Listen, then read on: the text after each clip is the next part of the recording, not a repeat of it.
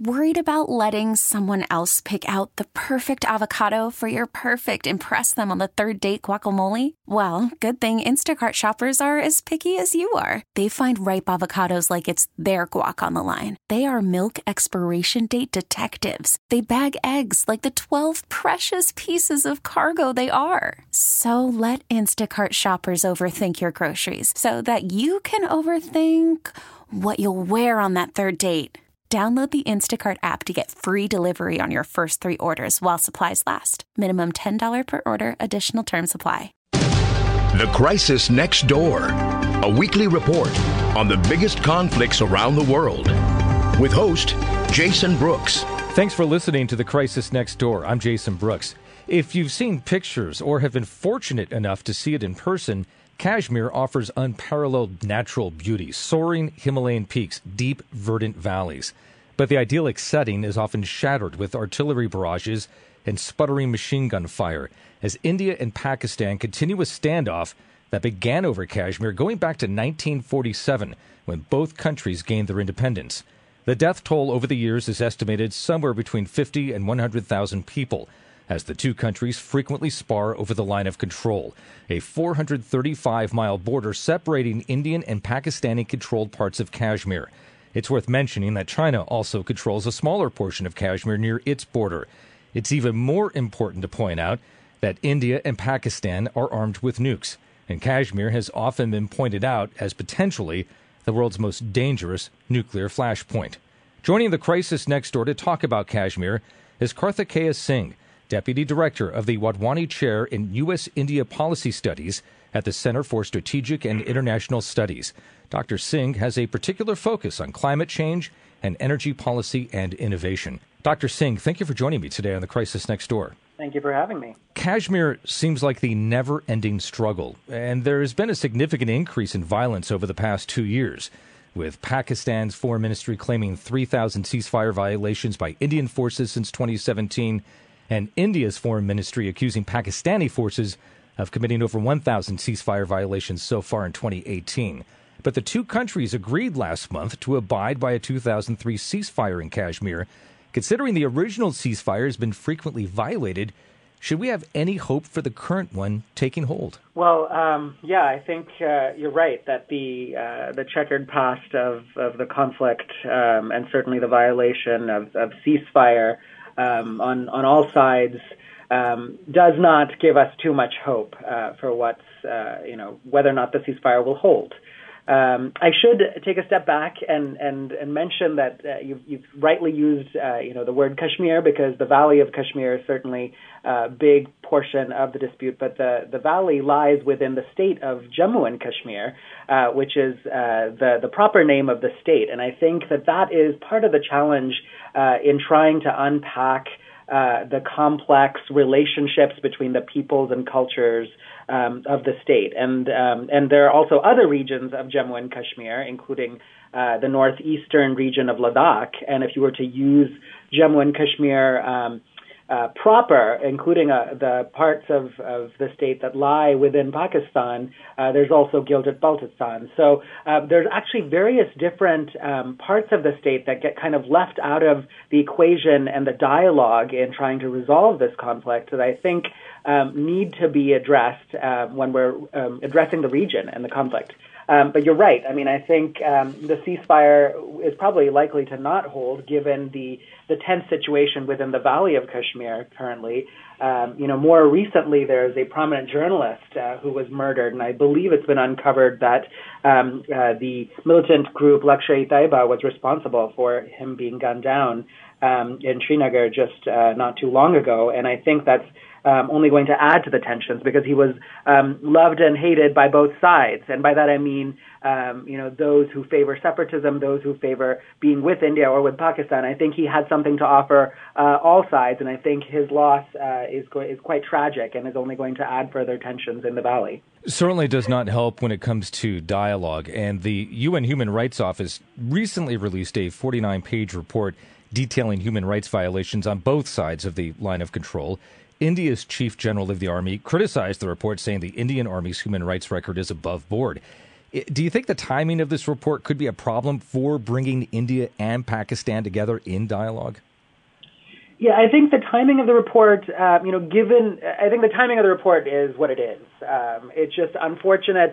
Uh, I mean, uh, probably a report like that did need to be released uh, just to sort of evaluate where we are in terms of human rights violations across the region.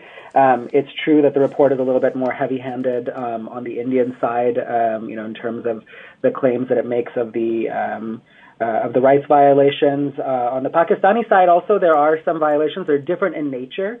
Um, and um, there's a, there's a good conversation to be had here about whether or not the two sides can use that as a springboard to actually uh, lower tensions, or if it only further you know fans the fires of, of the conflict. And I think, um, unfortunately, it's it's looking like it's going to go in you know the direction of the latter, especially if um, and there's been some, you know, thought and, and writings out there uh, in the Etherverse uh, sort of suggesting that maybe Pakistan should own up to its side because the violations cited within the report for it are much different than the Indian side. And if that's the case, then um, you know the the conflict, the dialogue could be changed. But it does not look like the Pakistani side is is really owning up to uh, the uh, what the report is saying either. There's not been a whole lot of goodwill between Pakistan and India over the years, although earlier this year, perhaps in, in, a, in a start to trying to get some sort of dialogue going, Pakistan invited Indian officials to attend Pakistan Day parade in Islamabad in March.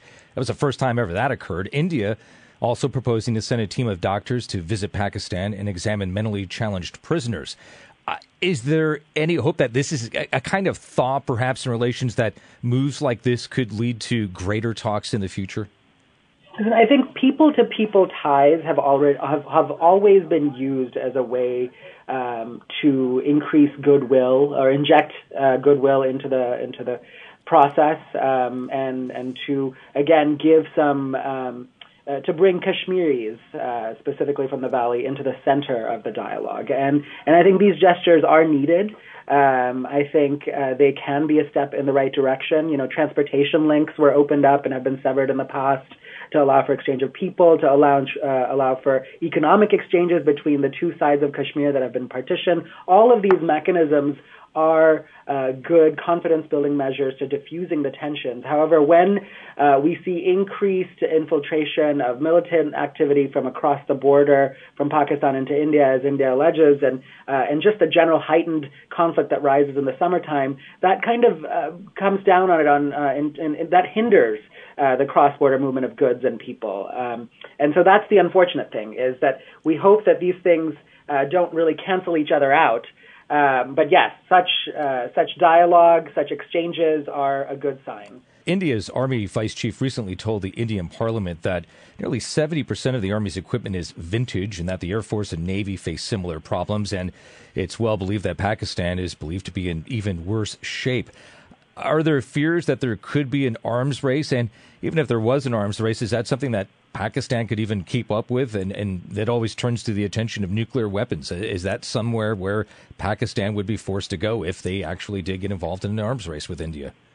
You know, I think uh, this arms race question has also been out there for, for quite some time, and there has been a bit of rivalry of uh, wanting to make sure that each side is well equipped to handle the other. I think it's clear that India does have the upper advantage on the arms side, um, but you have to keep in mind that this is a uh, has become more of an internationalized conflict with the role of China in the region. China, as you as you rightly pointed out, does uh, control some of the land of Jammu and Kashmir uh, on the northeastern side, the, the portion of the state called Aksai Chin by China, uh, claimed by uh, India, of course, uh, as part of the Ladakh region.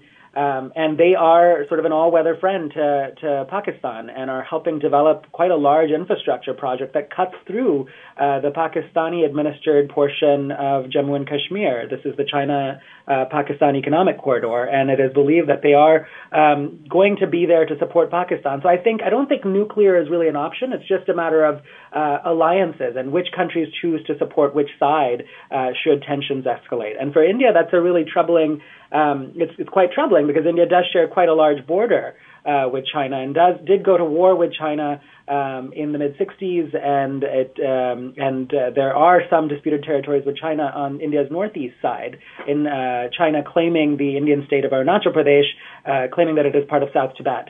Um, and as you well know, the Dalai Lama and the Tibetan government in exile sits in India, so that is a bone of contention for the Chinese. So um, this is quite this is kind of a global. Uh, Kashmir is being drawn into a, a, a regional power dynamic uh, between uh, multiple powers.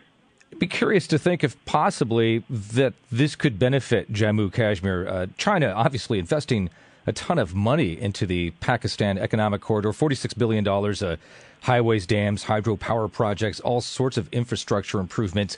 Beijing obviously wants to see this go through, and if you've got uh, fighting taking place in this area, that that's going to prevent that from happening. Uh, might this possibly bring Beijing and New Delhi closer together, and, and possibly settle the Jammu Kashmir difference between India and Pakistan? I believe a Chinese envoy did um, did offer that up as one of the solutions uh, to the conflict, and was even was even uh, quoted as um, as saying that they would be willing to change the name of the China-Pakistan Economic Corridor uh, so that India would uh, would have greater buy-in.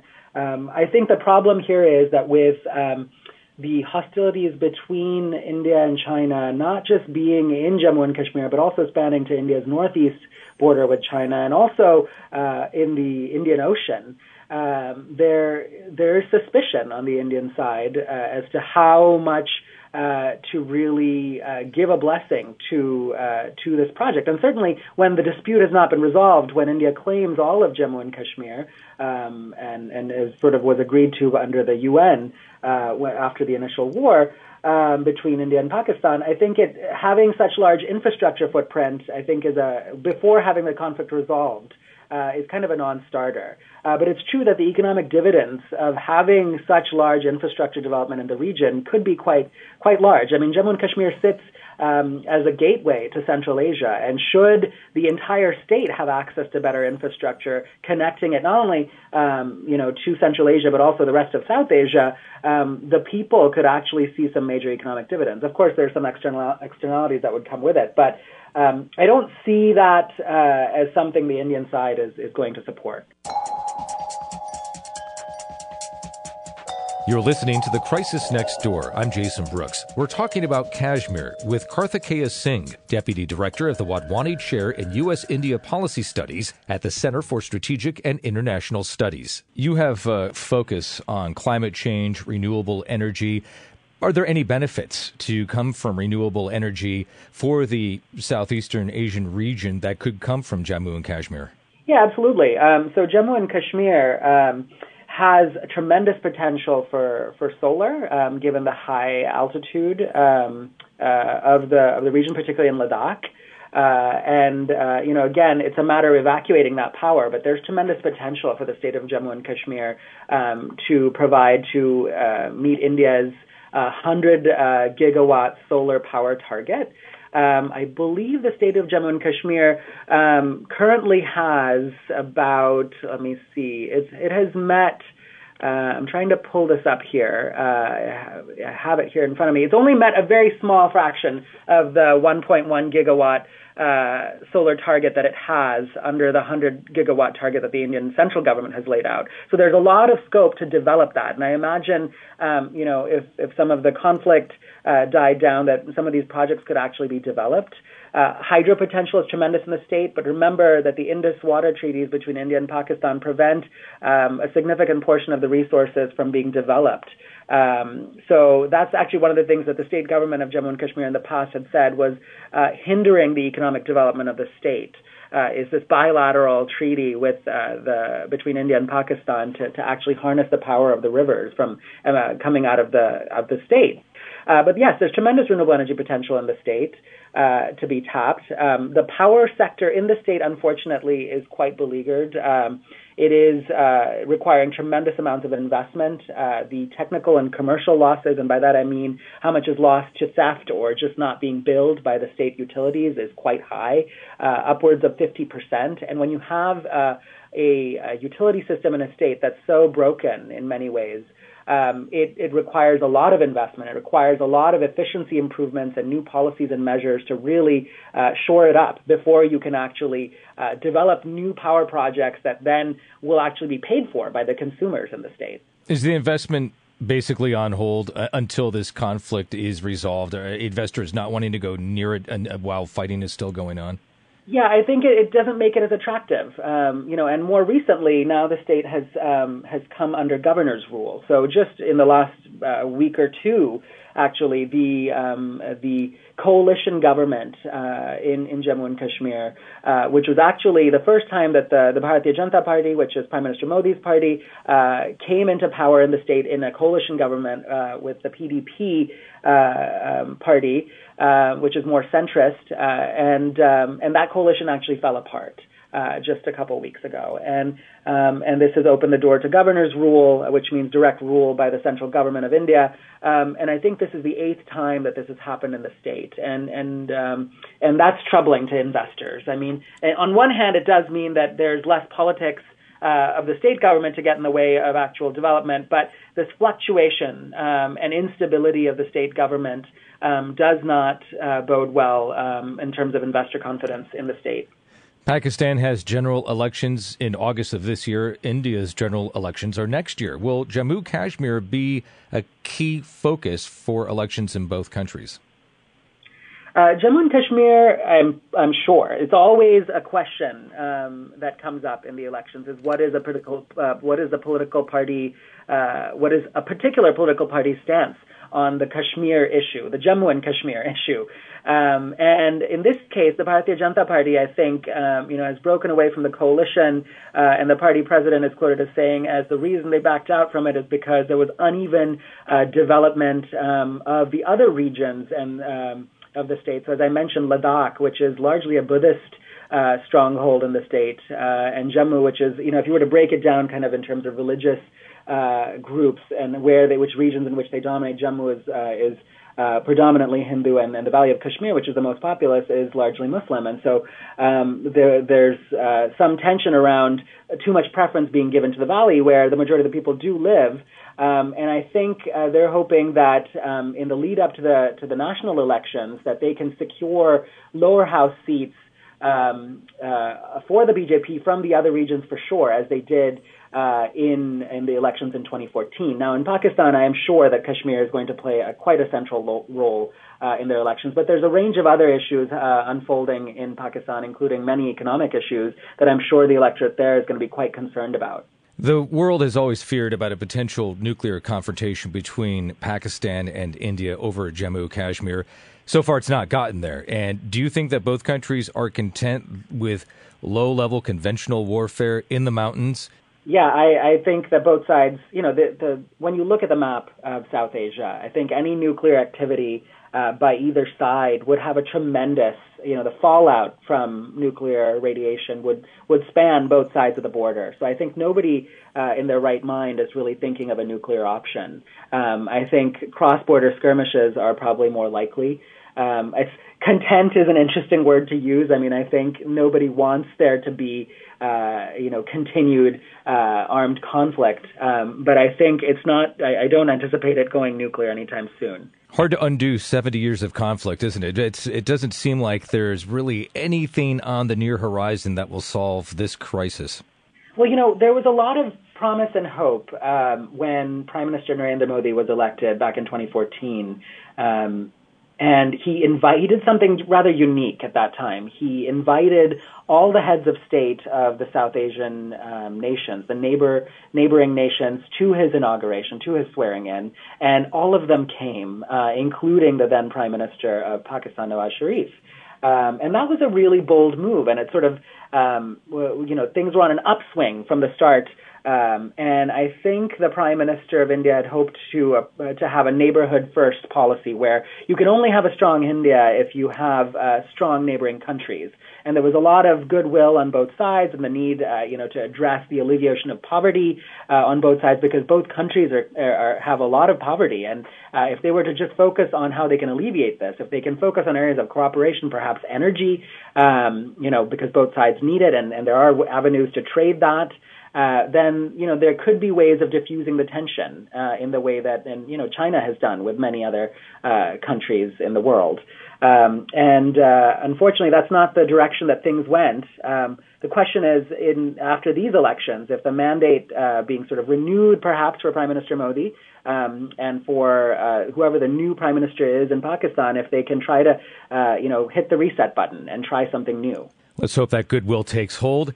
The people of Jammu and Kashmir could certainly use that. We've been joined by Kartikeya Singh, Deputy Director of the Wadhwani Chair in U.S. India Policy Studies at the Center for Strategic and International Studies. Dr. Singh, thank you for joining me today. Thanks for having me again. I'm Jason Brooks. Thanks for listening to The Crisis Next Door. I'll see you next time.